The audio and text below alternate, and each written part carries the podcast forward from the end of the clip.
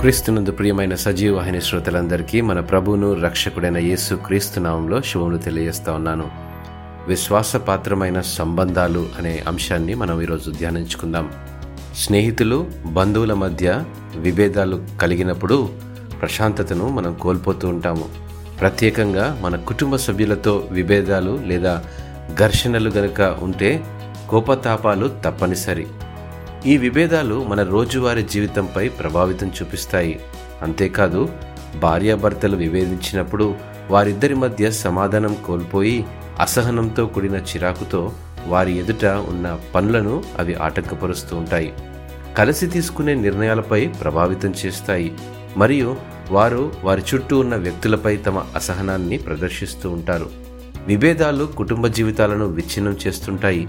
విభేదించినప్పుడల్లా వ్యక్తిగతంగా ఇరువురు పోటీ పడకుండా గర్వాన్ని దిగమ్రింగుకొని దేవుని దగ్గర క్షమించమని అడగగలిగితే కుటుంబాల్లో సమాధానపడిన నెమ్మదిని ఆస్వాదించగలరు.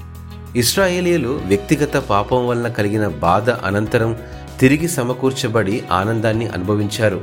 శపించబడిన దానిలో కొంచెమైనను మీరు తీసుకొనిన ఎడల మీరు శాపగ్రస్తులై ఇస్రాయేలీయుల పాలెమునకు శాపము తెప్పించి దానికి బాధ కలుగజేయుదురు గనుక శపింపబడిన దానిని మీరు ముట్టకూడదని యహోశ్వ గ్రంథము ఆరవ అధ్యాయము పద్దెనిమిది వచనంలో యహోశ్వ హెచ్చరిస్తూ ఉన్నాడు. అయితే ఆకాను శపితము చేయబడిన దానిలో కొంత తీసుకొని తన గుడారంలో దాచుకున్నాడు. అయితే వాని పాపము బహిర్గతము చేయబడి దాని విషయంలో వారు చర్చించినప్పుడే ప్రజలు దేవునితో సమాధానపడ్డారు. పాపాన్ని మన గుడారాల్లో దాచుకోవడము అన్నది మన హృదయాలను దేవుని నుండి మళ్ళించడంతో పాటు మన చుట్టూ ఉన్న వాళ్ళను కూడా ఎలా ప్రభావితం చేస్తుందో అన్న దానిని ఆకానులా ప్రతిసారి మనము గ్రహించము.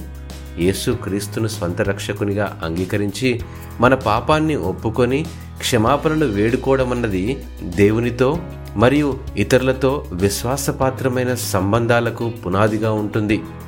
మనం అట్టి ప్రేమను కలిగినప్పుడు ఇతరుల సంబంధాలతో ఏర్పడే బంధాల మధ్య ప్రేమను ఆస్వాదించడమే కాకుండా మన జీవితాలను నిర్వహించే వాని సేవించే సన్నిధిని కూడా ఆస్వాదించగలుగుతాము. ఇట్టి వాక్యమును దేవుడు ఆశీర్వదించునుగాక. ఆమెను.